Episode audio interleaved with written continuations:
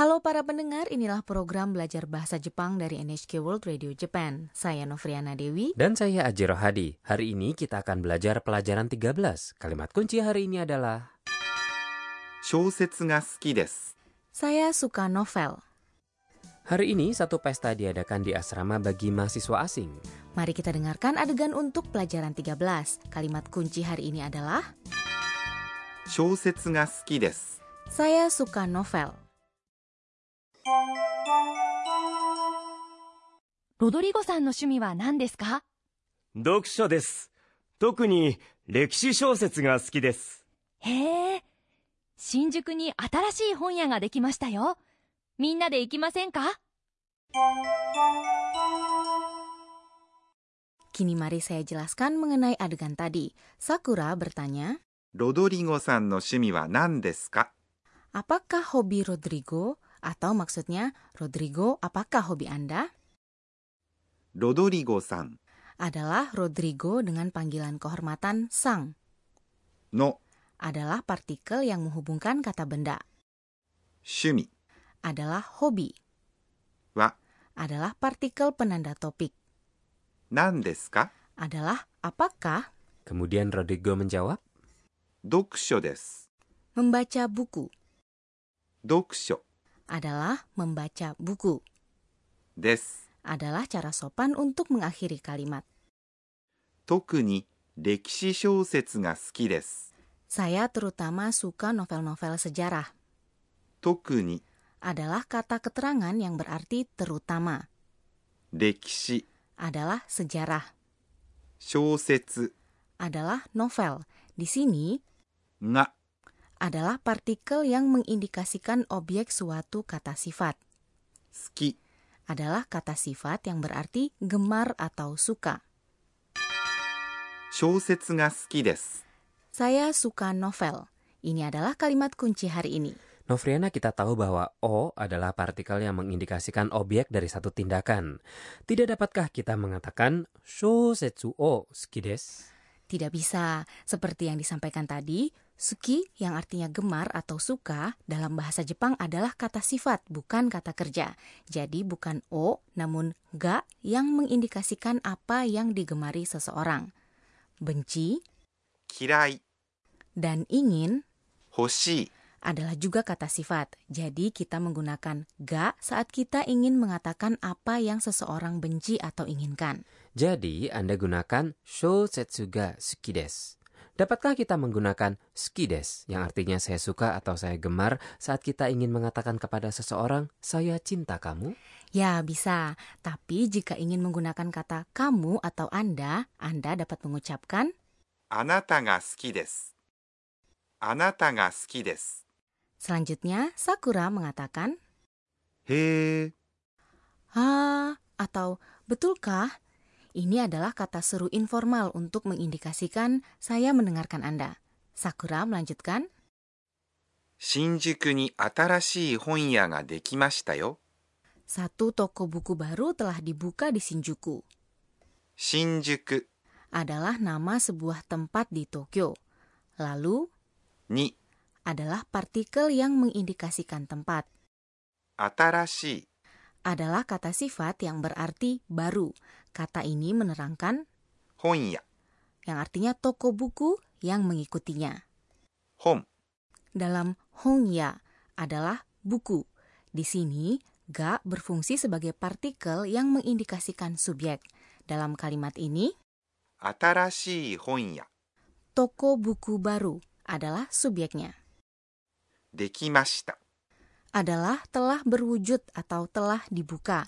Ini merupakan bentuk lampau dari dekimasu yang artinya telah berwujud atau telah dibuka. Kata ini juga mengindikasikan aspek selesai. Yo adalah partikel. Kita menggunakannya saat kita memberitahu orang yang kita ajak bicara mengenai apa yang ia tidak ketahui. Kemudian Sakura mengusulkan, Minna de ikimasen? Bagaimana kalau kita semua pergi bersama-sama saja? Minna adalah kita semua. De adalah partikel yang mengindikasikan maksud, cara, kisaran, atau tempat dari satu tindakan. Di sini, kata ini mengindikasikan bahwa Sakura mengusulkan cara tertentu untuk pergi ke toko buku itu, yaitu kita semua bersama. Pelajarilah. Minna de kita semua bersama sebagai satu set ungkapan. Ikimasenka adalah mengapa kita tidak pergi saja. Atau maksudnya, ayo pergi. Ikimasen adalah bentuk negatif dari ikimas yang artinya pergi. Jika Anda tambahkan ka di akhirnya serta mengubahnya menjadi pertanyaan, Anda mengusulkan semuanya untuk pergi bersama-sama. Jika Anda mengubah mas dari kata kerja bentuk mas menjadi masengka, Anda mengundang orang untuk melakukan sesuatu. Aji, coba katakan mengapa Anda tidak makan saja dalam bahasa Jepang. Makan adalah tabemas. Pertama, saya ganti mas dari tabemas menjadi masenka. Jadi jawabannya adalah tabemasenka, ya kan? Tepat sekali. Sekarang mari kita dengarkan lagi adegan pelajaran 13. Kalimat kunci hari ini adalah 小説が好きです saya suka novel. ロドリゴさんの趣味は何ですか読書です。特に歴史小説が好きです。へえ。新宿に新しい本屋ができましたよ。みんなで行きませんか Kini saatnya pojok Sensei Oshiete, penyelia program ini Profesor Akane Tokunaga akan mengajarkan poin pembelajaran hari ini. Hari ini kita mempelajari bahwa ski yang artinya gemar atau suka adalah kata sifat. Saya ingin tahu lebih jauh lagi cara menggunakan kata sifat. Kalau begitu mari kita tanyakan guru kita.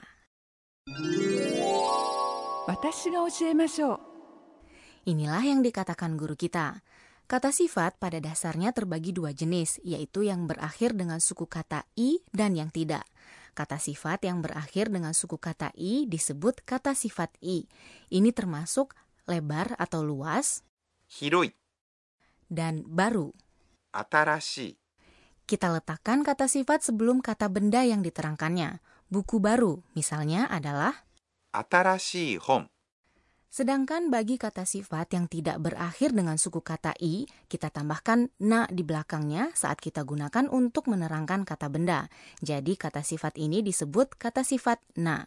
Satu contoh adalah ski. Dalam adegan ini yang berarti gemar atau suka. Ini terdengar seperti kata sifat i, tapi sebetulnya bukan, namun berakhir dengan suku kata ki. Jadi, buku yang saya suka menjadi skina home. Tapi ada beberapa pengecualian. Beberapa kata sifat na berakhir dengan suku kata i, namun menggunakan na saat menerangkan kata benda. Ini termasuk cantik atau bersih, kirei, terkenal, yumei, dan pandai. Tokui. Jadi buku bersih bukanlah kirei hong, namun kirei na hong. Kirei na hong. Itulah tadi pojok Sensei Oshiete. Selanjutnya adalah pojok kata tiruan bunyi. Kira-kira. Apakah itu suara angin? Bukan, ini menggambarkan bagaimana sesuatu bersinar atau berkilau. Bintang berkelip, mata bersinar, berlian berkilau, semua ini bisa digambarkan sebagai kira-kira. Ada juga kata untuk menggambarkan sesuatu yang telah jadi bersih dan bersinar setelah orang memolesnya. Pika-pika. Pika-pika. Ini menggambarkan bagaimana lantai bersinar terang setelah dipel. Sepasang sepatu yang baru dibeli juga kelihatan pika-pika. Demikian pojok kata tiruan bunyi hari ini.